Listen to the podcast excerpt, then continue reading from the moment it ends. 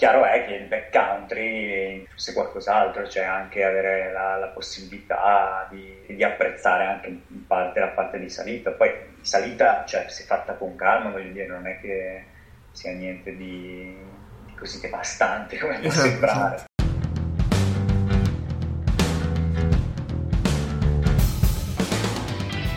Lo snowboard non è un semplice sport. Lo snowboard è un cazzo di stile di vita e tu meriti di viverlo alla grande. Benvenuto in Come un Pro, il podcast dedicato interamente al mondo dello snowboard. Insieme scopriremo le 100 caratteristiche che ti permetteranno di godertelo veramente come un pro.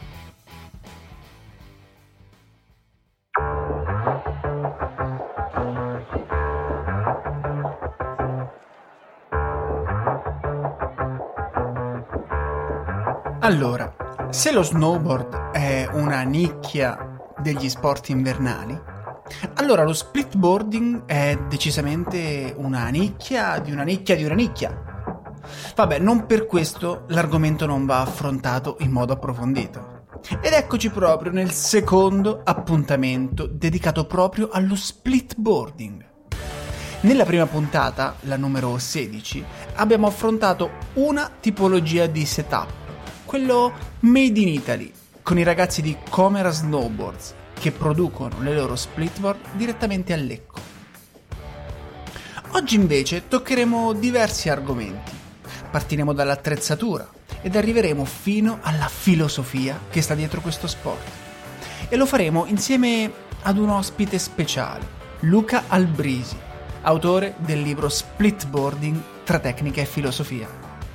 Luca è nato a Milano, ma poi ha deciso di spostarsi in un luogo in cui potesse vivere ogni giorno la natura ed il backcountry. Con lui abbiamo parlato dell'attrezzatura necessaria per andare in splitboard, che non comincia da tavole e attacchi, Abbiamo parlato di come vivere un'avventura in splitboard rispettando la natura che ci circonda, ma anche di come tenersi in forma per poter affrontare al meglio un'uscita in splitboard. Insomma, se stai pensando di andare in splitboard o hai appena iniziato per colpa di quest'anno del cazzo, sappi che questa puntata scoprirai un 1% in più di questa nicchia della nicchia della nicchia e via dicendo. Prima di lasciarti all'intervista con Luca, però, ho tre cosette da dirti. 1. Se ti viene voglia di leggere il libro di Luca, trovi il link nella pagina web della puntata. Ti basta andare su comeunpro.com e andare sulla puntata 19. Oppure trovi il link alla pagina web direttamente nella descrizione di questa puntata. La seconda invece è che se ti viene voglia di iniziare ad andare in split, prima di comprare la tavola, assicurati di avere l'attrezzatura di sicurezza e cerca di trovare prima un paio di attacchi. Te lo dico per esperienza personale, attualmente non si trovano. L'ultima è per ricordarti che in qualunque momento puoi scrivermi per feedback, suggerimenti, critiche o anche solo per fare quattro chiacchiere sulla nostra più grande passione che quest'anno ci sembra così fottutamente lontana. Mi trovi sia su Instagram che su Telegram come chiocciola Mattia Radenti.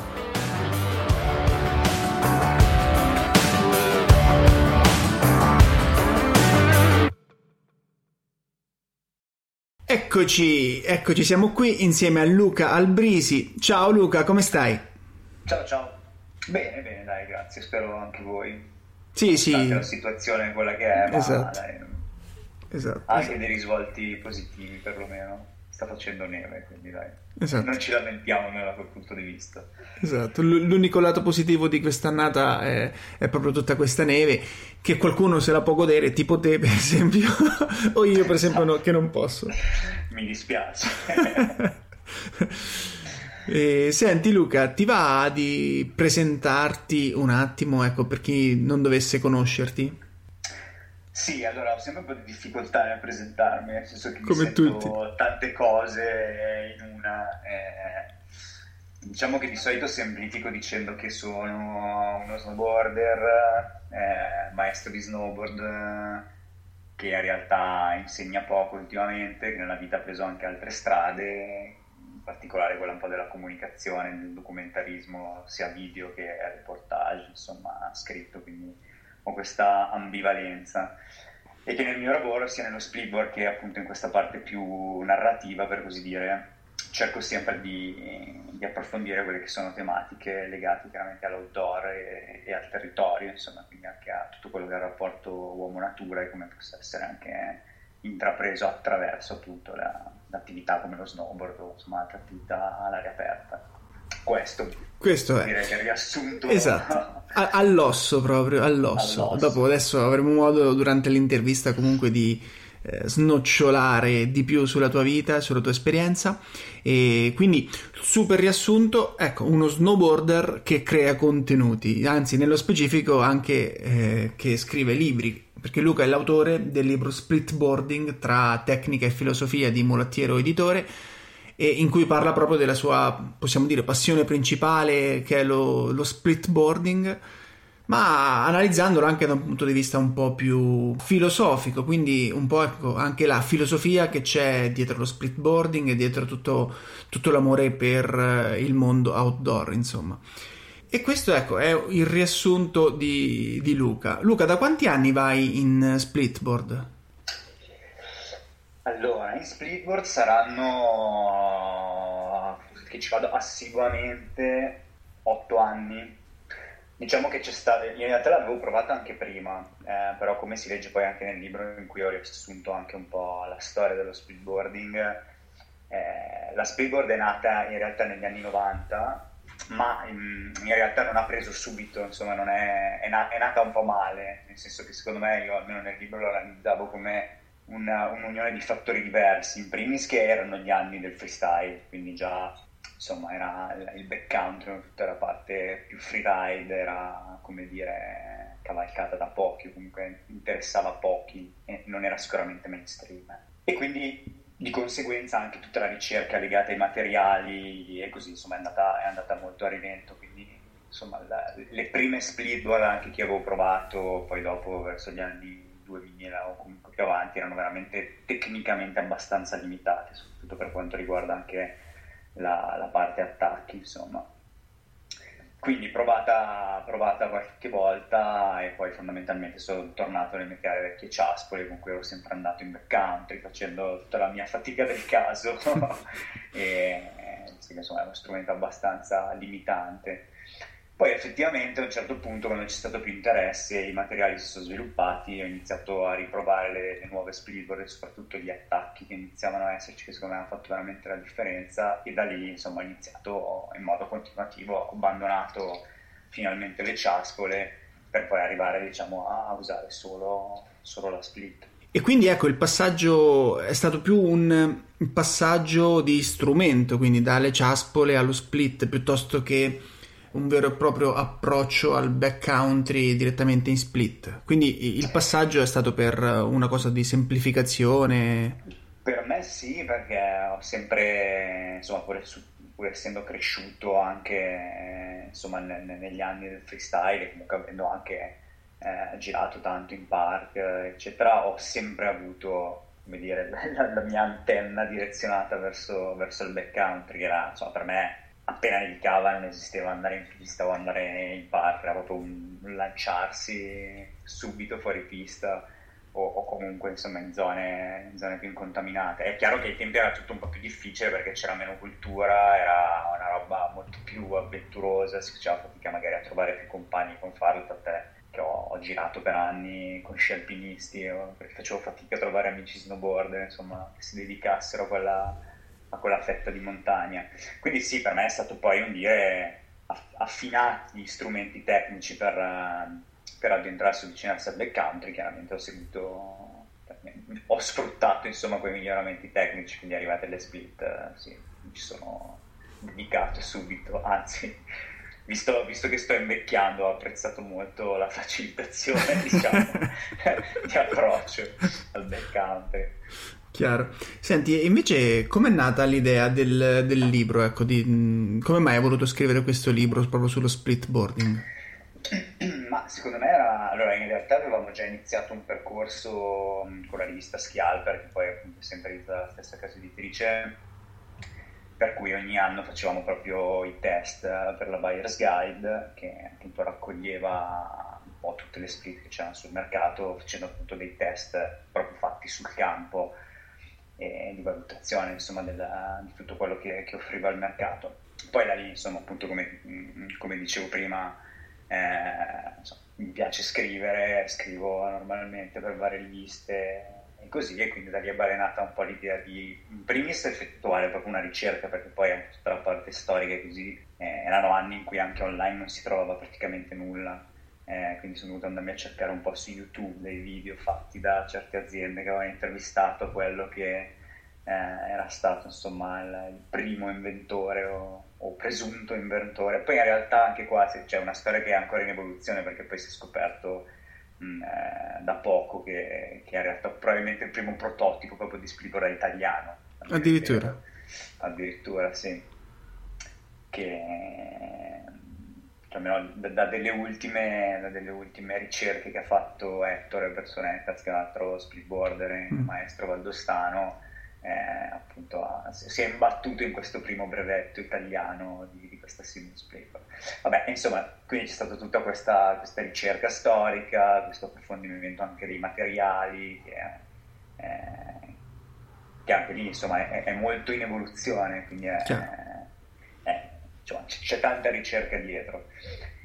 E poi chiaramente, insomma, per me era molto importante approfondire, a parte questi aspetti tecnici di materiali che sicuramente mi interessano tanto, ma appunto anche molto la filosofia che c'è dietro a, a, a una pratica di questo tipo. Definita poi filosofia, che quella appunto è un po' la, un'altra delle vie che ho intrapreso durante la mia vita, nel senso che poi a, a livello accademico ho, ho studiato insomma, la materia e quindi mi è sempre piaciuto mischiare un po' anche le idee no, che stanno dietro a, certe pratiche. E quindi abbiamo comunque abbozzato anche all'interno del libro quelle che sono le diverse tipologie di approccio anche no, a, questa, a, questa, disciplina che ci possono essere, perché poi insomma splitboard, ma splitboard può voler dire appunto semplicemente girare per boschi quando, quando c'è un po' di powder fino ad arrivare a, alle discese estreme o alle discese in quota, quindi insomma c'è veramente un, un range gigante di, di splitboard, di tipologie di splitboarding diverse, insomma, e questo mi è piaciuto insomma, spiegarlo anche un po' all'interno del libro. Esatto, esatto, e devo dire che è spiegato decisamente bene. Tra l'altro, io, vabbè, io già amo lo snowboard e tutto quello che è legato allo snowboard, ma se non, se non, l'avessi amato col tuo libro mi sarei innamorato sicuramente dello splitboarding, ecco, di tutta questa filosofia che c'è dietro. Quindi ecco, da questo punto di vista sicuramente riesce a trasmettere quel, eh, questo amore. E adesso ti prometto che non farò spoiler ovviamente in puntata sui contenuti del libro, però qualcosina, qualcosina concedimelo. Ad... Sì, dai. dai, dai, qualcosina... Non è un problema. Di qualcosina parliamo. Ad esempio, una parte molto interessante è proprio questa sull'attrezzatura, in cui parli proprio di tutta l'attrezzatura di cui si dovrebbe dotare uno, uno split border. Ecco, qual è eh, diciamo l'en- non l'entry level, però l'attrezzatura minima eh, piuttosto che il, il, massimo che si può eh, avere per andare in split. Cioè, se io volessi iniziare ad andare in split, quali sono gli attrezzi che dovrei procurarmi, insomma? Vado un po' contro tendenze, come primi attrezzi, proprio la base, dico arma pala e sonda Top. anche se non è splitboarding, o meglio, dovrebbe essere considerato splitboarding anche se non è direttamente uno snowboard.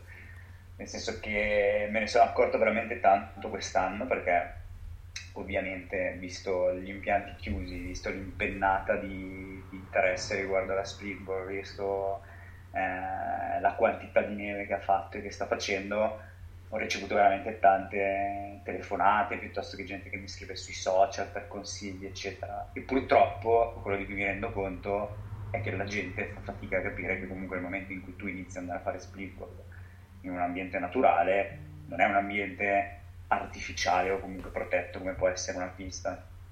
Quindi in primis dobbiamo entrare nell'ottica che siamo in ambiente. In ambiente il fattore sicurezza deve essere la prima cosa che abbiamo in testa, quindi la comprensione di dove andiamo e soprattutto avere la possibilità appunto di autosoccorrerci, quindi attraverso il kit di arma per sonda che dobbiamo avere noi e tutti insomma, i compagni che sono con noi. Questo non perché voglia fare la bacchettata sulla sicurezza, ma perché effettivamente mi rendo conto che dando, avendo dato così tanti consigli quest'anno, la gente si fa poche remore a spendere 500 euro in più per una tavola, poi però quando gli chiedi ma ok, adesso che hai tutto il setup, arma pare sonda ce li hai, ah no perché ah, servono? Cioè, sì, cioè, dovrebbe, quelli due era la, la, prima valutazione. Esatto. Chiusa questa parentesi bacchettona, tra virgolette, però fondamentale direi che insomma oggi come oggi il mercato offre veramente tante possibilità, eh, nel senso che fino a poco tempo fa avevamo magari poche aziende che facevano splitboard e quelle poche che lo facevano facevano magari uno o due modelli. Ormai abbiamo bene o male tutte le aziende che producono anche splitboard, poi abbiamo aziende con un focus più preciso che quindi hanno una collezione più ampia, però diciamo che si possono trovare degli entry level a, a poco prezzo come insomma fino a, alle tavole più leggere e sofisticate anche eh, in termini di materiali chiaramente che sicuramente hanno un prezzo più alto. Cosa serve? Serve la voglia di andare, serve appunto una splitboard. Quello che consiglio chiaramente è, è di iniziare subito, quasi subito, a usare degli attacchi specificatamente da splitboard, perché quello, come dicevo prima ci sono anche dei sistemi di adattamento attraverso delle piastre, eh, piastre voilet su cui uno può montare anche gli attacchi diciamo tradizionali da, da snowboard. Però come dicevo nel libro ehm, sono diciamo sistemi passivi mentre gli attacchi da splitboard specificatamente da splitboard sono dei sistemi attivi quindi che in qualche modo ehm, hanno un effetto di trazione tra le due parti di split. E poi oltretutto insomma sono, sono attacchi studiati specificamente per questo sia in termini di peso ma anche e soprattutto in termini di flessibilità della, della pianta del piede, a differenza delle piastre che sono molto rigide quindi creano un po' un effetto piede cementato. Quindi splitboard, attacco, pelli ovviamente che ci servono per risalire, anche qui abbiamo insomma, un panorama, diciamo che la maggior parte delle aziende ormai comunque vende direttamente le, le pelli insomma, per quella tavola specifica, sviluppato diciamo nella maggior parte dei casi con aziende che producono proprio pelli. Ci tengo anche qua a specificare pelli, si chiamano pelli di foca ma non c'entrano assolutamente niente, cioè, non stiamo scoiando foche, visto che l'aspetto anche animalista eh, mi, sta abbastanza a cuore in realtà sono o sintetiche o un misto sintetico e mohair che è una, una lana fondamentalmente. Bastoncini, zaino, nello zaino appunto come dicevamo arma pala e sonda, qualcosa da mangiare, qualcosa da bere che ci vuole sempre, insomma, perché fare attività fisica dobbiamo anche reintegrare.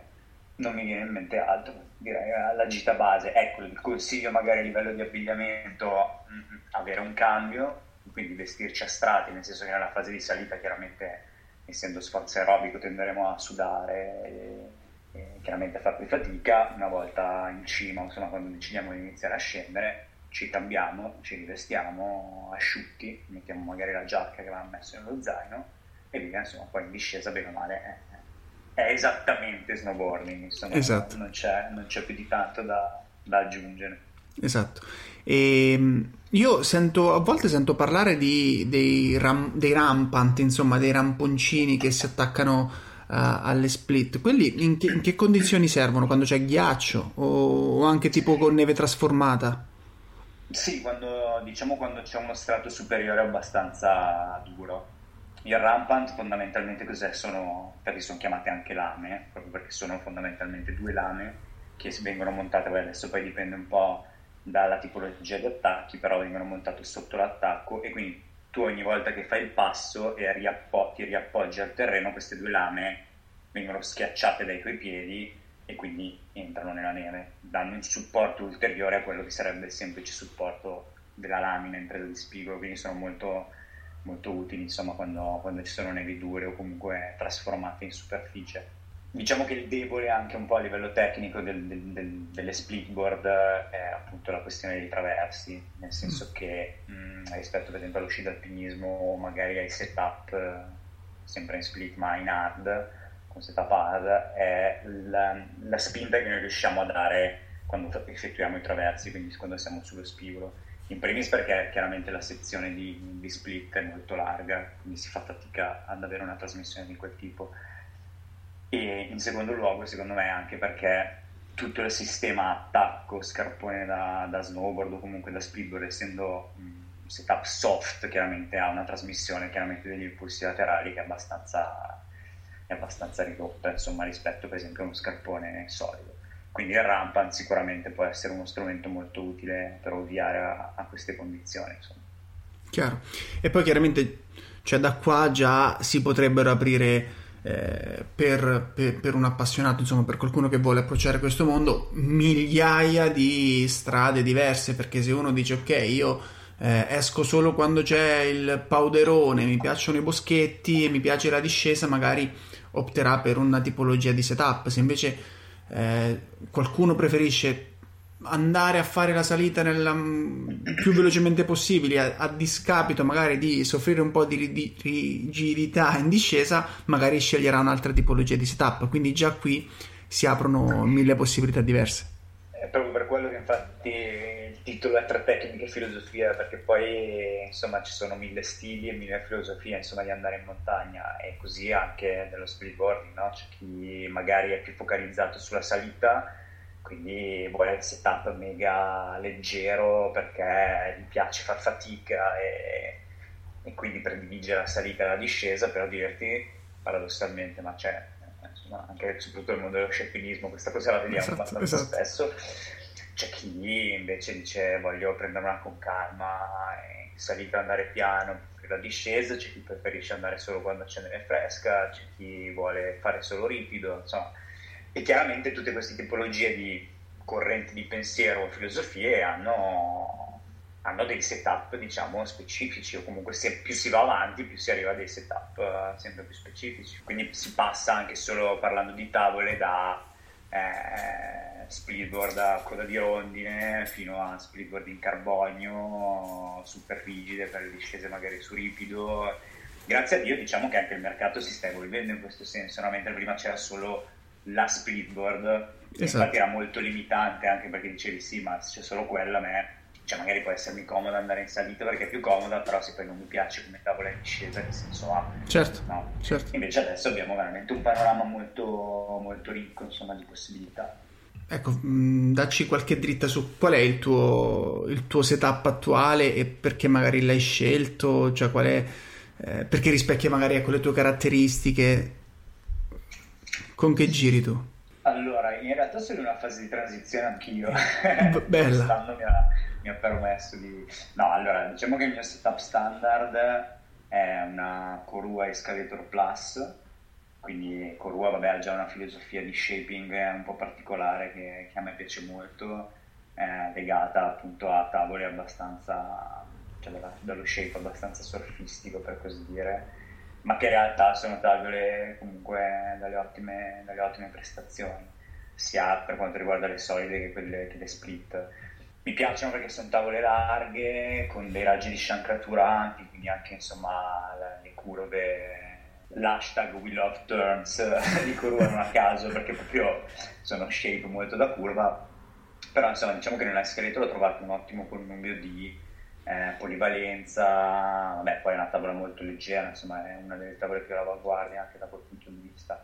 Rimane una tavola, a me piace girare con tavole molto, mm, molto all-round comunque, cioè tavole che mi permettono, non sono uno che cambia setup, comunque dice vabbè oggi c'è fresca vado con una tavola, domani vado a far ripido, ne piglio un'altra, mi piace avere il mio strumento che sia più polivalente possibile e con cui giro eh, quasi sempre tendenzialmente. E in questa tavola ho trovato insomma, ottimi feedback su qualunque tipo di, di, neve anche perché io sono uno che poi va sempre cioè tendenzialmente c'è fresca vado c'è, c'è il duro vado comunque insomma a farmi in giro perché, perché, mi piace indipendentemente da quello. Come attacchi ho degli Spark eh, Arc Pro quindi anche loro abbastanza leggeri. Il sistema Spark comunque è un sistema che mi piace. E L'Arc mi piace al di là della leggerezza anche perché ha una base, cioè la base dell'attacco è abbastanza, essendo forata, è abbastanza flessibile, a me piace molto sentire effettivamente la tavola sotto i piedi, gli attacchi con la base troppo rigida non mi, non, non mi danno grosse sensazioni insomma. e come scarpone un K2 Aspect che è un, uno scarpone comunque sempre dedicato allo speedboarding però diciamo tra gli scarponi specificatamente da split è uno scarpone che anche lì rimane abbastanza morbido a livello di pianta perché anche qui si sta, si sta sviluppando un po' all'interno della, degli, dei prodotti sono dedicati allo speedboarding per quanto riguarda gli scarponi c'è un filone molto alpinistico nel senso con proprio delle delle suole molto rigide che quando vengono ramponate, insomma, che in salita sono, sono comode insomma, per arrampicare. Quindi al di là del flex, insomma, del gambaletto classico, è stato del, del flex della, della, suola. Quella cosa lì a me, sempre per lo stesso motivo che dicevo prima degli attacchi, non, non piace tantissimo. Cioè, mi piace lo scarpone rigido a livello di gambaletto, ma non tantissimo a livello di piede. E il K2 secondo me rimane uno scarpone, un buon scarpone da, da snowboard prestato, diciamo, arramponabile o all'alpinismo e non viceversa, insomma è uno scarpone d'alpinismo prestato allo snowboard, per questo lo apprezzo molto. Ti dicevo che sono in transizione perché in realtà da tre settimane a sta parte invece ho montato tutto il setup hard, quindi wow. sto, sto, esplorando un po', un po' quel mondo lì che chiaramente in salita dà tantissimi vantaggi. Quello che ti dicevo prima sui traversi, ma anche a livello di leggerezza, di snodo del puntane, insomma ci sono veramente tante... So che può sembrare meno snowboard, ma in realtà, in realtà con, con, i giusti scarponi, con gli adattamenti, cioè, chiaramente stiamo parlando molto di una fascia, un'area artigianale per così dire ancora, però penso che si potrà trovare una, un'ottima via di mezzo per cui insomma, non si tratterà di andare di un setup hard come l'hard della discesa, ma è semplicemente un buon connubio tra tecnologie di quel mondo e, e lo snowboarding, insomma, per come, per come, lo conosciamo. Ci si sta arrivando, quindi siamo ancora un po' nel mezzo, quindi con, anche con come dire, attrezzatura non del tutto definita o comunque specificatamente per lo snowboard, ma ci vedo un grosso... è già da qualche anno insomma, che intravedo un buon futuro su questa strada, adesso qualcuno, se qualche azienda si è messa a lavorarci un po', un po' più nello specifico si stanno vedendo già dei buoni risultati. Guarda, ti dico la verità, io non ho provato mai l'hard né, né, sulla tavola solida né su, tantomeno sulle split, però leggendo online nei vari forum, gruppi Facebook, insomma, vedo spesso gente che scrivere proprio guarda se provi l'hard non torni più indietro. Dicono tutti così.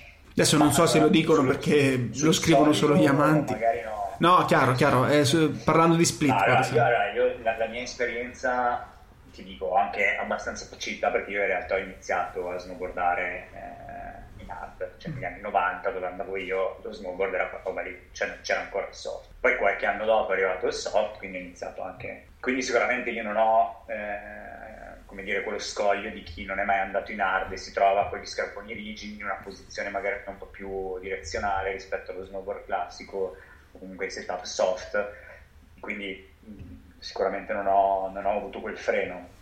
È chiaro che è, è proprio indiscutibile il, il, vantaggio in salita. Poi, come dicevo prima, cioè uno magari di andare in salita e essere più pesante non gliene frega niente, ma al di là della pesantezza è proprio sì, è una questione di peso nel senso che sei più leggero, però anche sui traversi sei più sicuro, certi movimenti li fai meglio, poi lo scarpone hard inteso come scarpone da sci alpinismo prestato allo speedboarding ha anche uno snodo del passo, cioè il gambaletto va indietro e tu riesci a fare un passo molto più lungo rispetto allo scarpone da snowboard. No? Mm, certo.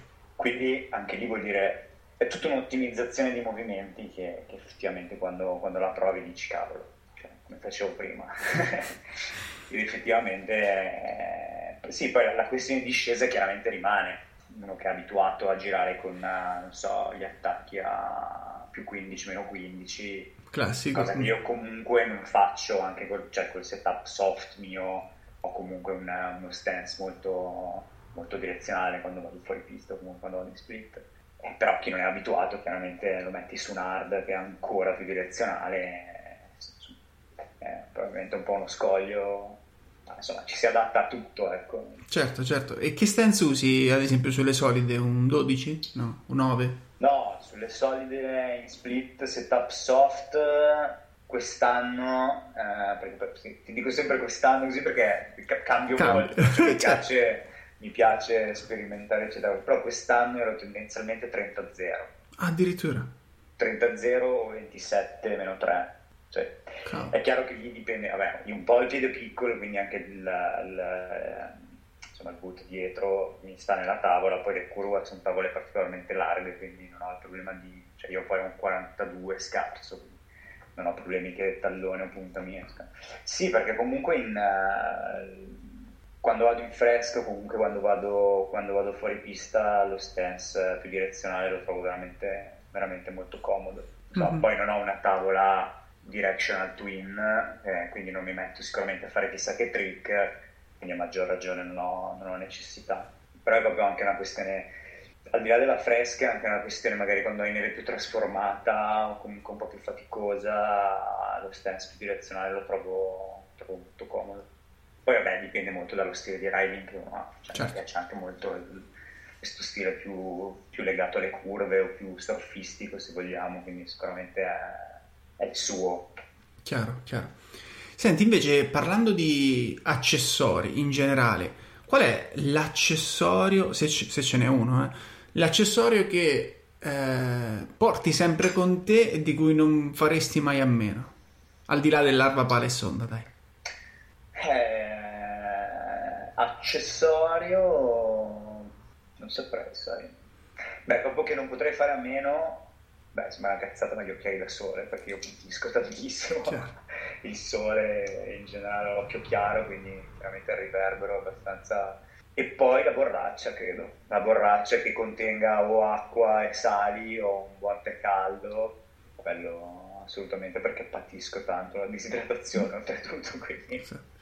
sicuramente una, una, di queste due non può mancare, anzi tutte e due non possono. Certo. Effettivamente gli occhiali io mi sono trovato a andavo in ciaspole, era particolarmente freddo e andavo non avendo gli occhiali, ho messo anche per la salita la maschera perché c'era un sole eh, assurdo. E niente, la maschera chiaramente ho sudato, si è condensata, eh, si, era appannita tutto, non riuscivo, non riuscivo comunque a pulirla. Quell'altra che avevo nello zaino si era ghiacciata, cioè avevo proprio un occhio che toccava una parte della lente, toccava proprio lo zaino e si era congelata, non riuscivo neanche a scongelarla. E quindi ho fatto la discesa a occhi nudi praticamente. E quindi da lì anch'io. No, non me la sono goduta per niente perché era super freddo e, e da lì ho deciso anch'io che effettivamente gli occhiali eh, sono quell'accessorio che non mancherà mai. Quindi ti capisco. può essere accessorio, infatti. Esatto, deve esatto. Essere, deve essere un must. Sì, no, poi eh, soprattutto quando inizi a splittare in realtà queste cose le... Cioè, si fa esperienza. No? Esatto, esatto. È anche, è anche, sbagliato secondo me fare, come dire, a parte le cose appunto di sicurezza comunque immancabili, eh, è anche bello secondo me che uno se le scopra certo, andando certo. e che si faccia comunque esperienza. Poi ognuno ha le sue, eh. c'è, chi, c'è, chi, non esce senza i calzini di riserva e chi invece, non so, ha altre fisse anche, però insomma, è chiaro, siamo tutti diversi, quindi ognuno ha anche i suoi metodi che vanno, che vanno scoperti, insomma i sistemi che vanno poi elaborati tramite l'esperienza. Assolutamente. Senti, invece qual è, qual è stata la pellata più lunga che hai fatto? Più lunga? In termini proprio Ma... di tempo.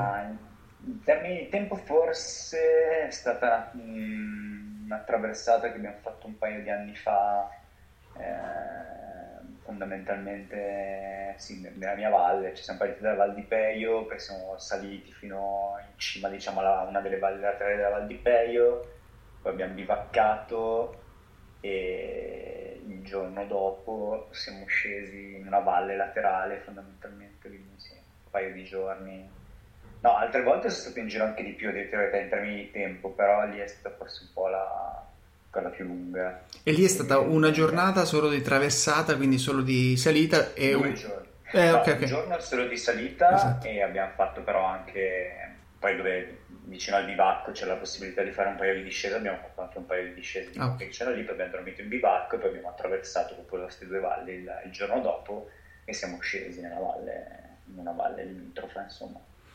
Ecco, chiaro, eh, quando parliamo di questa tipologia di di, di, esperienze, di spedizioni, così non può, eh, no, non, può non piacerti la, la parte di eh, risalita. Quindi ecco qui viene fuori un po' tutta la parte filosofica, lo stare nell'outdoor, stare in mezzo alla natura. Se, se, non, se non, ami la salita o comunque la traversata, eh, non andrei mai a fare queste, queste traversate così lunghe, giusto?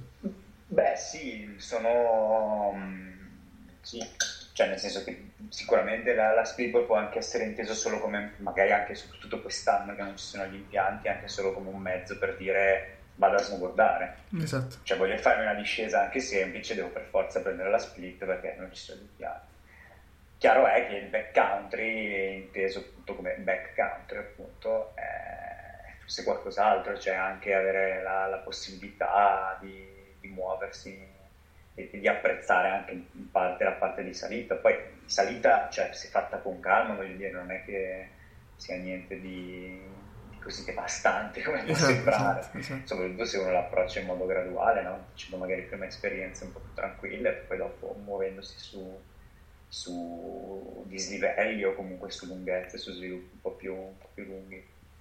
Quindi quella è una parte sicuramente apprezzabilissima anche secondo me per conoscere quel lato di, di montagna che, che, è più sconosciuto e che in qualche modo secondo me, cioè secondo me, che indubbiamente la montagna è la montagna più vera. Poi ripeto, bisogna avere anche la consapevolezza di come muoversi in questi ambienti, sia da un punto di vista della sicurezza che anche dell'impatto che abbiamo, che abbiamo su luoghi meno antropizzati. Però sicuramente per me insomma, il lato vero del, dello speedboarding, il lato più interessante è sicuramente quello.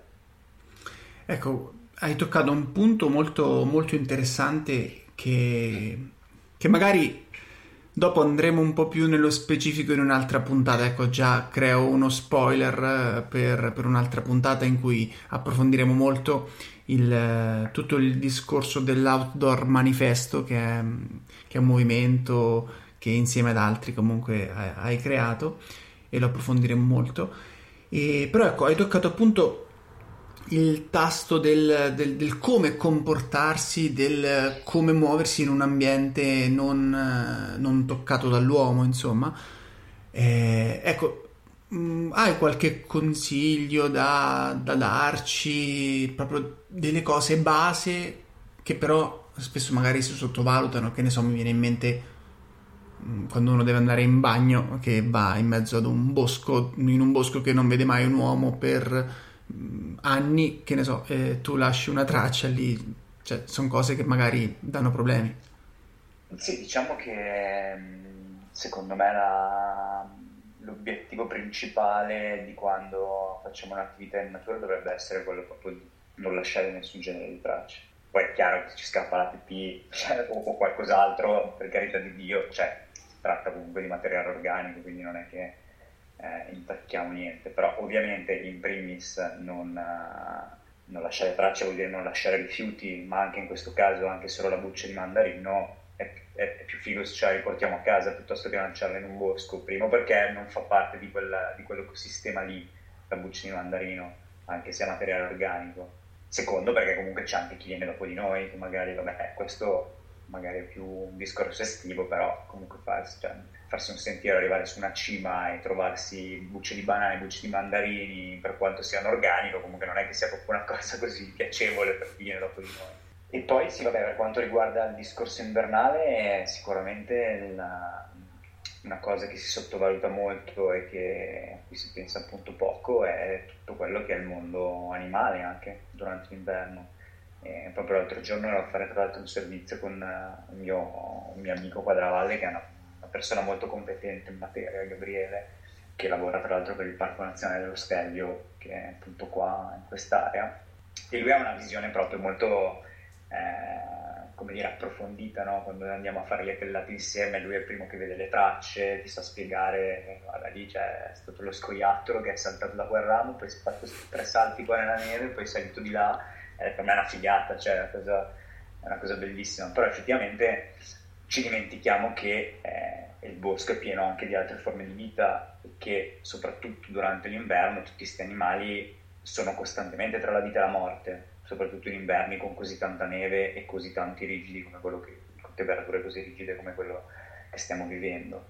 Quindi un esempio banale, eh, se tu pensi ai cervi o comunque altri ungulati che stanno nel bosco e devono proprio per cercare di sopravvivere stare il più fermi possibile perché mangiano poco e devono avere un consumo di energia il minore possibile. Chiaramente anche solo noi che passiamo in un bosco rischiamo di spaventarli e questi si, potenzialmente si mettono a correre e lì sono tutte energie vanificate in qualche modo. Questo ovviamente non vuol dire che non dobbiamo più andare nei boschi, cioè vuol dire semplicemente cercare di farlo nel modo più consapevole possibile, quindi se vedo delle tracce di animale sicuramente non seguirle, ma andare da qualche altra, cioè scegliere altre linee di salita e soprattutto di discesa, eh, piuttosto che scegliere magari boschi un po' più aperti, visto che in campo aperto o comunque negli spazi, nei, nei boschi un po' più ampi, poi sono quelli anche più comodi da, da snowboardare, ecco lì gli animali stanno meno, perché stanno più magari in, nel bosco fitto, chiaramente perché è più riparato,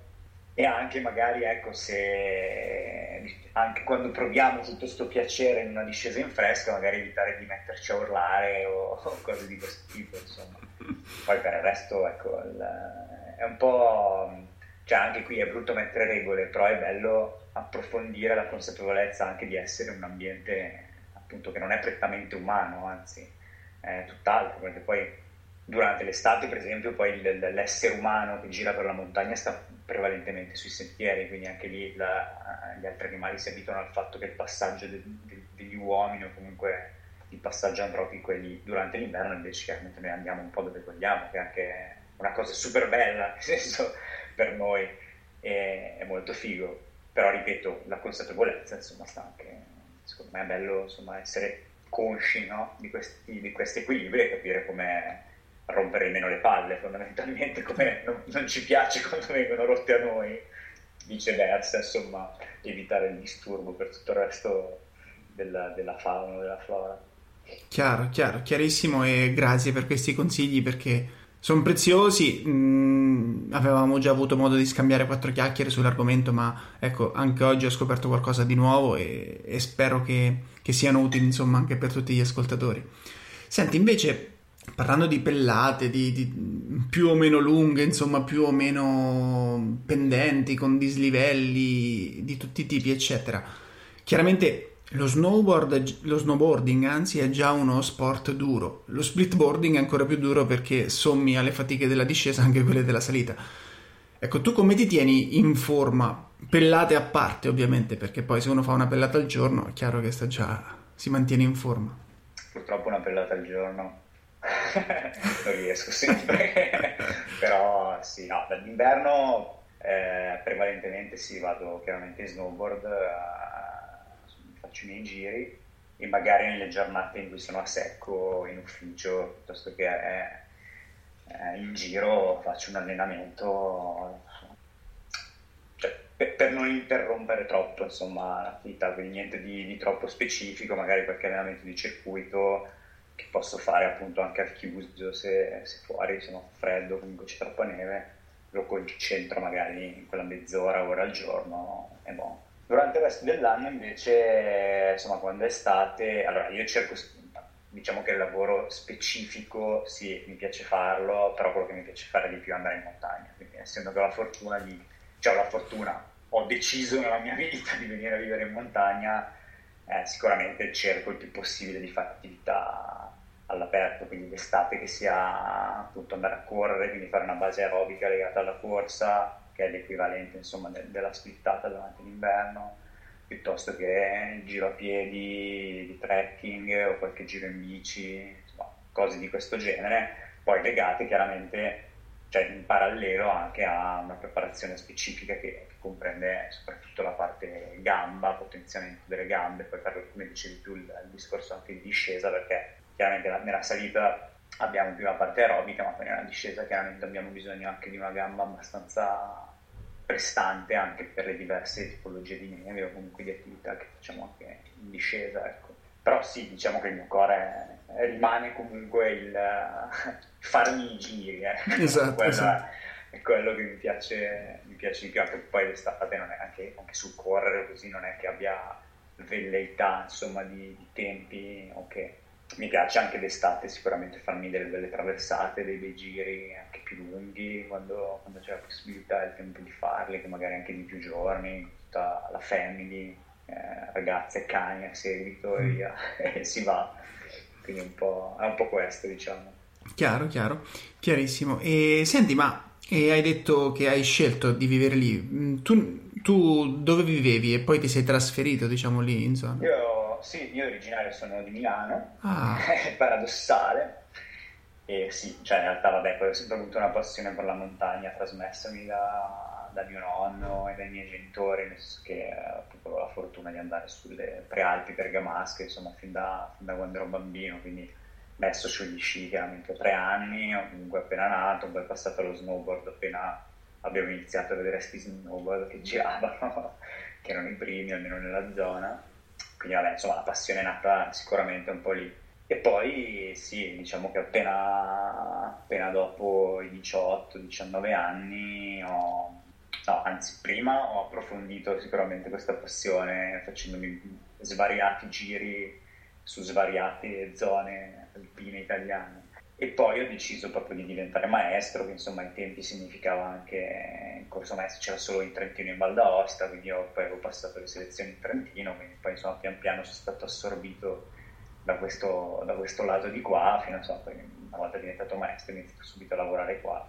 E anche l'università poi l'ho finita qua a Trento e poi insomma da allora ho, ho girato comunque posti diversi fino a finire ho avuto anche degli intermezzi in California per, una, per, un annetto, sempre a snowboardare anche lì, e, e poi sono finito in Val di Peio. Detto così dici, ma che cazzo? Però no, in realtà no, sono, sono, molto contento perché qui è una zona ancora molto, soprattutto la Val di Peio, è una zona molto, molto wild, diciamo, quindi proprio, ci sono impianti, insomma c'è eh, ci sono infrastrutture però ancora a, a, basso, a, basso, impatto antropico, quindi ci sono molti angoli selvaggi ancora da, da scoprire. Sono qui da sette anni e continuo a scoprire cose. Eh, mi piace molto questa dimensione dell'esplorazione proprio dietro casa, anche, no? affascinante. Ci sono pochi impianti, sempre se non te ne fanno altri, perché... eh, questo è un, è un, topic abbastanza... È un, è un, altro, è un altro argomento questo, dai. Trattiamo invece, legato al manifesto e all'attivismo. Esatto. Senti, invece a questo punto, ecco, hai, hai, parlato di Prealpi Bergamasche, Val di Peio, addirittura California. Qual è il posto più bello che hai esplorato in splitboard? Non te lo so dire, eh, non lo so. Non, eh, non, lo so e non mi piace più di tanto fare le classifiche perché, questo detto così sembra banale, però in realtà ogni, cioè ogni uscita ha un suo perché. Cioè, anche quella che ho fatto l'altro ieri, che ho preso un freddo che non, non sto neanche a dirtelo, questo vento, robe, tra l'altro con questi, con questi miei amici, insomma, di cui parlavo prima. E, però è stato figo comunque, nel senso non è c'è sempre qualcosa di bello, chiaro che poi ci sono, a me piace molto anche tutto l'aspetto ripido per dirti, quindi ci sono delle discese di ripido che chiaramente mi sono rimaste attaccate o altre che devo ancora fare, che spero di riuscire a fare in futuro, però non mi piace neanche legarmi troppo a, dire per me lo snowboard è fare quella discesa cioè che mi piace come approccio comunque non essere legato solo a dire mi piace fare quella discesa ripida o portarmi a casa quella discesa, mi piace godere un po' di tutti, di tutti gli spazi, delle diverse condizioni che ci sono. È chiaro che ti dico, mi piace molto anche muovermi in base alle condizioni che ci sono. In, questi, in queste ultime settimane ha fatto un sacco di neve, io non ci penso neanche alle quote più alte o al ripido, sinceramente. Ho i boschi dietro casa che posso fare linee su linee a rotazione senza incontrare nessuno, eh, in uno stato, in delle condizioni proprio anche cioè, di bellezza assoluta, per così dire, mi dedico a quello. Certo. Eh, adesso c'è, c'è, sarà crosta, vabbè, vado comunque a farmi un giro e, e in egual modo anche chiaramente le, le, le, diverse zone, cioè io qua sono, quello che mi piace molto di questa zona è per dirti che è vicino a, alle Alpi Alpi, però è vicino anche alle Dolomiti perché comunque sono comunque a, a mezz'ora anche dalle Dolomiti di Brenta e beh, poi c'è la parte est del Trentino. E anche lì cioè, mi, piace, mi piace questa conformazione, mi piacciono le Dolomiti, dire che è più bello uno, più bello l'altro, no. Cioè, Chiaro, no, no, è chiarissimo. Che ti, non ti saprei capisco. neanche dirti qual è la, cioè, qual è la gita più brutta che ho fatto. Esatto. Forse quella volta che vado in pista perché proprio, vabbè, risalgo per la pista giusto per allenarmi un po', ecco, forse sono le più brutte.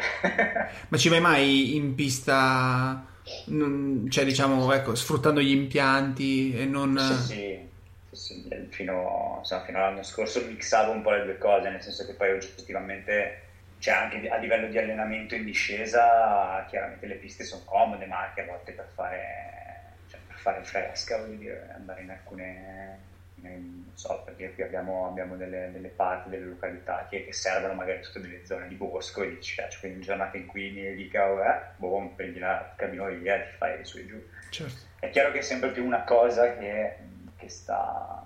Cioè, in realtà era da qualche anno che dicevo, mi piacerebbe per una stagione provare a non fare lo stagionale, no? mm-hmm. per dire a muovermi solo con le pelli però il contro è sempre stato appunto il dire, vabbè cavolo, però per allenarsi o comunque anche per mettersi a fare anche dei bei curvoni ogni tanto, insomma anche in pista su battuta, vabbè, ci stava.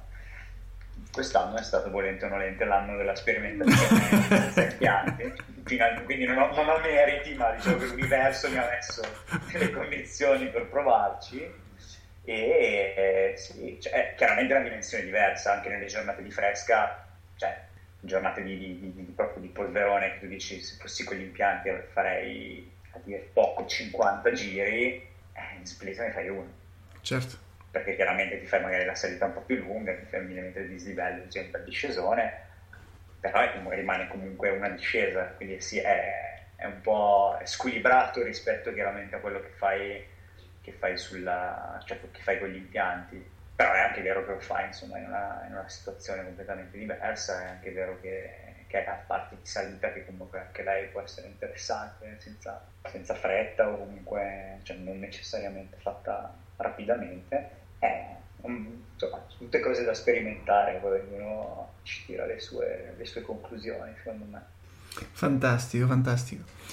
E niente Luca, io ti ringrazio per, per, tutti i consigli e per il tempo che ci hai dedicato. Eh, ci risentiremo presto per, per, tutto il discorso, per approfondire appunto il discorso sul, sul, manifesto. Intanto se qualcuno vuole dargli un'occhiata può andare su internet su theoutdoormanifesto.org, giusto? .com, no? .org. .org, The Outdoor Manifesto. O anche su Instagram, Facebook, esatto. siamo, siamo trovabili. Esatto, ma poi approfondiremo meglio, meglio tutta la questione. Dai, volentierissimo, volentierissimo. E niente, grazie ancora e a presto. Grazie e buone splettate a questo punto. Speriamo, speriamo. Se, se mi fanno uscire dalla regione, sì. ciao, ciao Luca. Ciao, grazie. Ciao, ciao.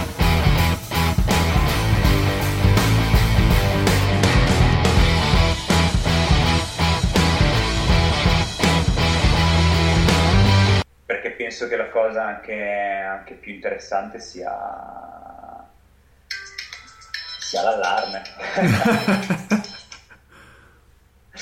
Dicevo quindi che